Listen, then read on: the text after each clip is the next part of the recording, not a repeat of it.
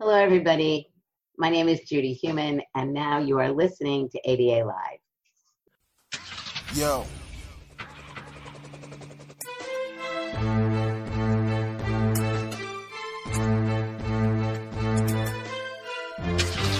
All right, let's roll. Let's go.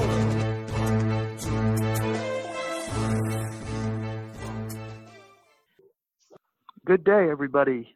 On behalf of the Southeast ADA Center, the Burton Blatt Institute at Syracuse University, and the ADA National Network, welcome to ADA Live. My name's Peter Blanck. I'm a university professor and chairman of the Burton Blatt Institute at Syracuse University. And to our listening audience, please feel free to submit questions about the ADA at any time to adalive.org. Our guest today is an extraordinary American and really world citizen, Judy Heumann, who I have known for 30 plus years and who is perhaps among the most influential figures in the area of disability rights in the United States. She's been a lifelong advocate for the rights of people with disabilities, an international leader on the cover of Time magazine in the 1970s, worked in the State Department, began the independent living movement, co founded with Ed Roberts and others the World Institute on Disability, and I could go on and on. Served in the Clinton administration as an assistant secretary in education, served as the World Bank's first advisor on disability and development, served in the Ford Foundation as an advisor on disability rights. And so, Judy, it's a terrific honor to be with you, particularly at this time. Welcome. Thank you very much. It's great to be with you. Let me just make a little correction. So, this year, 2020, um, Time Magazine highlighted 100 women uh, from 1920 to 2020, and I was listed as the Woman of the Year in 1977, which was the Yeah. year of the um, demonstrations at the Health Education and Welfare Building in San Francisco. So it didn't take place in 77, it took place in, highlighting took place in 2020. Judy Heumann, who's been recognized globally, is truly a leader and, and a great American.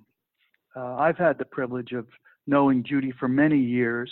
It's interesting to speak with you, Judy, particularly at this time from New York City, the day after my first grandchild was born, in an environment where people with disabilities are perhaps in the most dire circumstances that we have ever seen in our lifetime. And I was wondering if I will ask you about all the amazing things you've done, accolades, but at this 30th anniversary of the ADA in particular, what is your view of, of how, as a community, we can come together, both people with and without disabilities, and address the terrific challenges that we face today as a country and as a world? That's a great question. I got involved with the disability rights movement many, many years ago, and it was really because of the discrimination that I was facing and other disabled people were facing, and recognition that in order to address problems of discrimination that I was experiencing, we needed to work together. And I think that really uh, reflects where we still are today. While over the last 40, 50 years, there's been important progress that has been made. I think when we look at the current situation in the United States and around the world with COVID 19 and the overall pandemic, we can see positive and negative. The positive, I would say, is the terrible things that are happening, the higher rate of death amongst disabled individuals, in particular, those living in segregated living environments and nursing homes, and those individuals who are poorer and have poorer health outcomes because of inadequate health care, etc. Uh, we at least have a stronger disability community today that can be litigating against states that are trying to put through policies that would put the lives of disabled people at risk based on disability, that the community has been able to get HHS to put a, a, a policy out that stipulates that it is the responsibility of healthcare entities to ensure that disabled people are not being discriminated against under the ADA or um, Section 504. Those are all very important things, and I think that's in part the result, as I was saying, of an increasing disability rights uh, community in the United States who is able and more effectively armed to act rapidly. Thank you, Judy. Also, at this time, it's it's certainly important to reimagine, as you say, how this community moves forward. I had the great privilege, of course, of reading your your book about being Heumann. Of course, have watched the documentary about Crip Camp that we can talk about about your time at Camp Jened. When you think about that long history and what you've accomplished, and I do want to talk about it, what are your feelings about this next generation of people with disabilities and the leadership uh, who are going to be the next Judy Heumanns over the next 30 years of the Americans with Disabilities Act, and how are those folks emerging and being supported to emerge? Well, I'm very proud of the amazing group of young disabled people who are really moving forward and advancing the movement, taking the reins, and are doing work in in many different arenas. And I think it's also really, for me, very important that many of the people in leadership positions are, in fact, disabled women. And disabled women who are being recognized for the work that they've been doing. I think of people like Maria Town, who is the executive director of the American Association of People with Disabilities, who um, is about 32 years old, has been doing incredible work, first in the White House under the Obama administration, then as the head of the uh, Houston Mayor's Office on Disability, and now as the executive director of the American Association of People with Disabilities. I think of people like uh, Sara Minkara, who is a disabled Muslim woman in Boston who's leading an organization called EIT, is graduated from Harvard and from MIT, was recognized as one of 30 women under the age of 30 for their entrepreneurship work. I think of people like Catherine Perez, who's leading the Coelho Institute at Loyola University in California, and the class that they've just graduated of young disabled individuals with incredible diverse backgrounds who are moving forward into the field of law or public policy. I think of people like Conchita Hernandez, who is a disabled uh, blind woman who originally is from Mexico and now is living in DC, getting her PhD in uh, special education the director of the Office for uh, Services for Blind Students in Maryland and heading up an organization working with families, teachers, and disabled individuals in Mexico who are blind, and so many other people who really are moving forward. People like Rebecca Cokley, who is now working for the, the Center on American Progress. And Rebecca, I think, has an amazing history. She started out working at Victoria's Secret. She's a little person herself, and then moved forward into the disability rights movement. Her last position before she went to the Center for American Progress was as the executive director for the National Council on Disability. What I think is very important about the position that Rebecca Cokley now has at CAP is the fact that CAP, which is a very progressive organization has integrated disability into their overall work. And I think that's very, very important that we are looking at the strengthening of the disability rights community, both through the work of disabled people's organizations, but also working uh, within organizations like CAP that are uh, very influential in many ways. And now that they have this section on disability, its responsibility also is to work across the organization to get disability integrated beyond just things that are disability specific. And I could go on naming many other people. We've got organizations like the Disability Rights Education and Defense Fund, which was one of the key groups working on the ADA.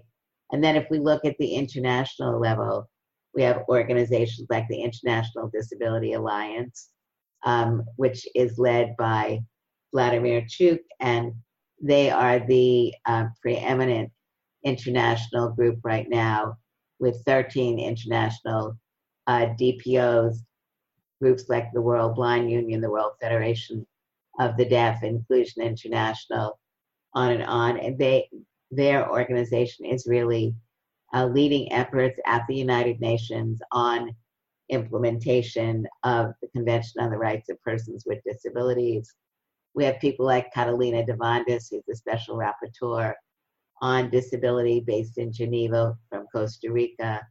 And because the Convention on the Rights of Persons with Disabilities has been uh, very strongly influenced by the ADA, I think it's really important for us to recognize that while the ADA has direct benefit in the United States, it really has been an important instrument in driving civil rights and human rights for disabled people around the world.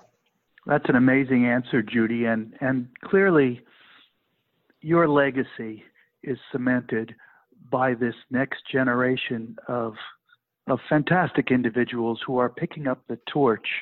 But going back in time, and there's so many different achievements we could talk about, but when you were first starting out, Heumann versus the Board of Education of City of New York, which was of course a seminal effort, of course the protests uh, in 1977 with regard to the enforcement of the Section 504 regulations. Who were your mentors? Who did you look to in this beginning civil rights movement that helped you see your course? Well, I think it was very much for me, both my parents, um, in some way, is Roosevelt, but also very strongly the civil rights movement. Uh, people like Dr. King and other leaders in the movement at that time, and people like Rosa Parks, you know, who refused to get off a bus and really um, ultimately resulted in Black people being able to ride on the bus wherever they chose. Now, what was important for me about that movement was that it, it enabled me to learn a number of things. The importance of believing that we had a mission that was right, believing that we could use the word discrimination, that we didn't have to continue to say things like, oh, they didn't mean it, they didn't understand, or oh, whatever the O would be. It was very much looking at the ability for the, the civil rights movement to organize people, to have a broad agenda, to be looking at integration in the most in depth way, and also to be looking at the ability to change society, to recognize that the color of one's skin, from our perspective, the ability to see and hear and walk and think in a traditional way, but to be able to do things differently didn't mean that we were lesser people. And that still today is a message that I live by, and I think is a very important issue because in the United States today, according to the CDC, we have 56 million disabled people in the United States many, many of uh, those of us who have disabilities are still not yet identifying, either to ourselves or openly.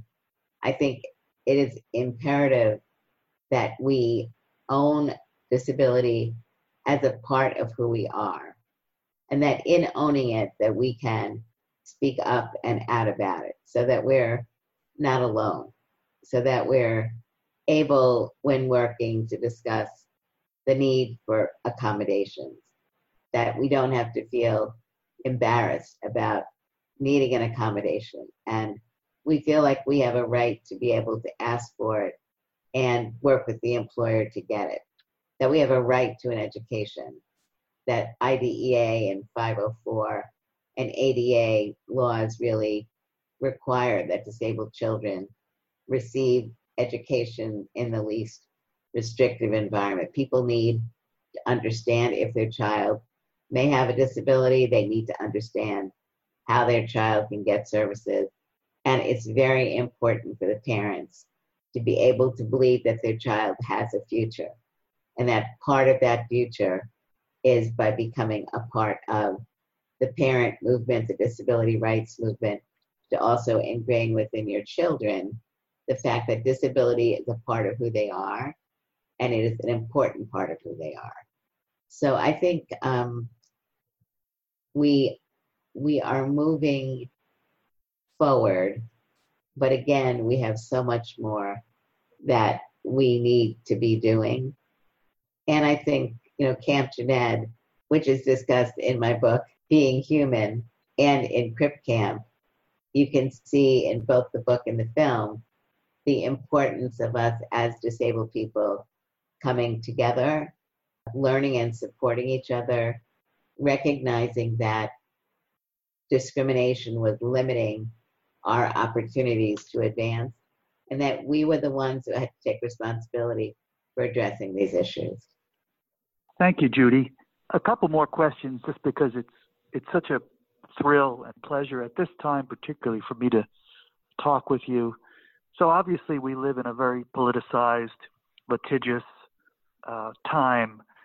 Uh, would you say that it's it's really different uh, climate than what you grew up in terms of your advocacy? And if so, are there different ways of doing civil rights business today than there have been in the past?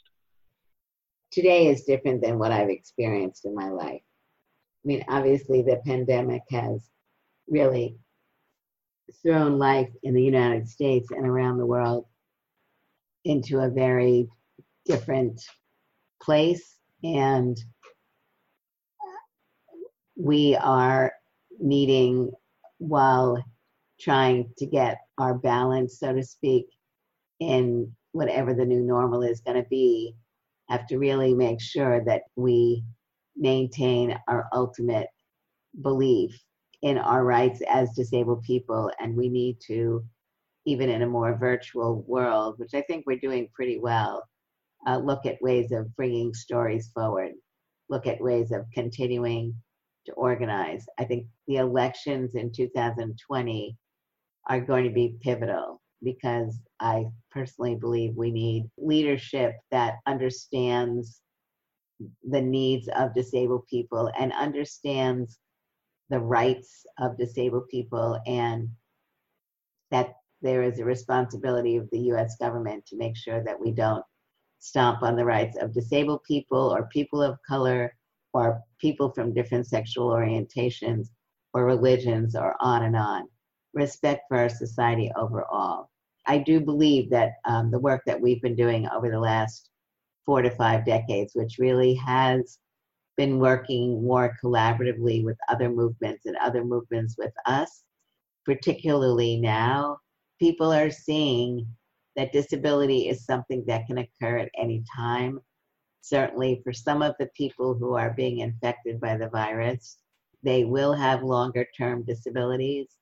And I hope that this is really, I don't like using the word hope, but I want to really believe that people will begin to look more carefully at issues that we have been fighting for the need for more money for home and community based services, the need for people to be able to live in their home, their own home, and not to have to be placed in segregated nursing homes or congregate living programs. People need to understand that uh, the data that we're seeing, which is showing higher incidence rates of people dying because they're living in these segregated environments, that we as a society have an ability to make these things change. And we have to recognize that we are all equal within our country and we should not be prioritizing one life over another because we believe that someone with a disability's life is not equally valued. If you look at the recent jobs numbers in April, Judy, as you know better than I, there's a disproportionately high number of people with disabilities who are now out of work, 30 million people unemployed in the United States. What can we do as a community to begin to address some of those issues? Well, we have to be a part of the whole. I mean, that's one of the points that I'm making. Right now, you know, a lot of times we've been kind of at the end, right? The, the last hire, the first fire. We're looking at how jobs are going to be changing, what training people are going to need for new jobs, how we're going to be really reinventing our workforce. We have to make sure that disabled people are not the ones that are thought about last. We have to look at the people who've been in the workforce and people who want to move into the workforce and make sure that we are at the table, that we are not somewhere way off on the side, not invited to the table. That I think is a really, really critical issue. As I said earlier, I believe we have stronger voices now. We're not as strong as I would like us to be, but I do believe that we have more knowledge. We have more people in the Congress and state and local governments understand disability in a way they didn't in the past. I'm not saying, I'm not trying to paint a rosy picture at all, but I think they at least know broadly. So we at the city, county, state, federal levels, um, as well as within the public and private sector on the issue of employment, we as disabled people need to be really demanding and pushing that we're at the table to be ensuring that we are included. I think we need to look to mayor's offices on disability with people like Victor Calise in the mayor's office in New York, that they need to be given the authority to be able to have meaningful participation in what's going to be going on within a large city like New York, likewise in LA and San Francisco and Chicago and Houston and other cities. The Centers for Independent Living are definitely a critical voice in all of this. The protection and advocacy centers, on and on. Um, I would like that we don't have to see litigation as our first tool but I definitely feel like our ability to use litigation when needed is critically important. And I hope that some of the good work that's been done over the last number of decades will be recognized and that employers will really see that disabled employees have been a benefit for their companies, not in a trivial way, but in a meaningful way, and that our country is becoming more and more diverse and that disability is a part of that diversity. And disability is part of Black disabled people, Latinx disabled people, Asian disabled people, gay and lesbian disabled people, on and on. My psychological makeup, Judy, is as you know, I'm sitting here in New York City looking at my new granddaughter with with terrific joy, but wearing a face mask and watching social distancing in this city. What's your message? What's your final message for hope and optimism? You've you've said so many positive things which which reflect that. At this 30th anniversary of the ADA, how do you tell us to march on? We tell each other. We tell each other that we know that our messages are correct. That the ADA was a pivotal piece of legislation. It needs to be implemented. We need more legislation for things like more money for home and community based services that enable disabled people to live in the community, to work in the community, live in the community regardless of their age and regardless of their disability. That we need to speak out as disabled people. We need to look at whether we've been a part of this dialogue. And if not, we need to begin to become a part of it. You know, at the dining room table, uh, within the religious communities, on your block, as things open up, really be proud of the fact that you may have a, a disability, visible or invisible. Reach out to local organizations to become acquainted with and friends with other disabled individuals and parents with parents. And we can, as we move through this really difficult time, I do believe if we're vigilant and forceful, and I want to under, I want to really underscore forceful and vigilant, that we will come through this, and as a movement, we will be stronger. Thank you, Judy. It it really is an unbelievable honor and pleasure to speak with you. I could sit here all day for our listening audience. This is not scripted what Judy and I have been talking about, and I would really suggest strongly that you take a look at her book, you take a look at her uh, documentary, The Crip Camp. We will post information about that for you. We reach thousands of people across the country. So, Judy, I want to thank you very much for being Judy, really. I don't know how else to say it. And I want to thank our listeners also because we all will be enriched by this uh, episode. For questions and comments on this podcast, please submit them anytime to adalive.org. You can access all ADA Live episodes on our website at adalive.org. Every episode is archived, stream video, transcriptions, resources, and we're definitely going to get Judy your book and videos posted. And you can listen to it on SoundCloud, soundcloud.com ADA Live channel, or download it to your podcast. We were given one assignment, and that was to reflect upon perhaps some of our most meaningful memories during the period of the ADA during the past 30 years. For me, Peter Blanck, the most memorable elements of the ADA or years of the ADA has been looking into the eyes of the children like Jayon, who was trying to be sent to a segregated learning environment, or Sarah Kay, who was living in an institution and then lived at home with her parents successfully, and all the thousands of children we and others have worked with to show them and help them achieve a better world, a more inclusive world that was welcoming and a sense of belonging. You will be hearing from the seminal person with regard to the ADA and other areas, her closing words. I thank you all for listening, and it's most appropriate that we close with the words of Judy Heumann. Judy? So I want to first say that what's been incredibly important for me is to be a part of an ever growing disability rights movement. That to me is really one of the most seminal moments. Seeing younger disabled people saying that they're part of the ADA generation and recognizing that they have the law, but it isn't going to get implemented effectively without all of our voices. And also to be able to look at other legislation that needs to be developed, like home and community based services, one of the other seminal moments for me was when Michael Winter, who unfortunately has passed away, who was uh, the, one of the directors of the Berkeley Center for Independent Living, and then uh, worked at the Department of Transportation, told me that as a result of the ADA, all of the buses in the United States had become accessible. That to me, as a wheelchair rider, was incredibly momentous and I want to thank ADAPT and all the other centers for independent living that had fought so hard to make that true.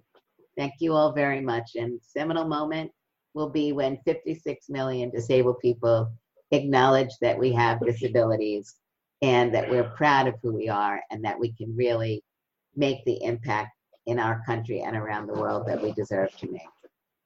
Thank you, Judy, and Godspeed to you ADA Live is a program of the Southeast ADA Center. Our producer is Celestia Rosda with Beth Harrison, Mary Morter, Emily Ruber, Marsha Schwanke, and Barry Whaley, our fearless leader. Our music is from Four Wheel City, the movement for improvement, and we very much look forward to seeing you and being with you on our next episode with our special guest, who Judy mentioned, the Honorable Tony Coelho who was crucial in the passage of the Americans with Disabilities Act. I should say the Honorable Tony Coelho in our celebration of this 30th anniversary of the Americans with Disabilities Act. Be well and safe and hopeful in this time, and we must stick together, as Judy said. Thank you all, and have a great day. To celebrate the 30th anniversary of the Americans with Disabilities Act, the ADA, we ask you to share your hashtag thanks to the ADA moment. The ADA National Network is asking everyone to share a moment in their lives when they were thankful for the ADA. On a social media platform of your choosing, use hashtag thanks to the ADA and share what the ADA means to you.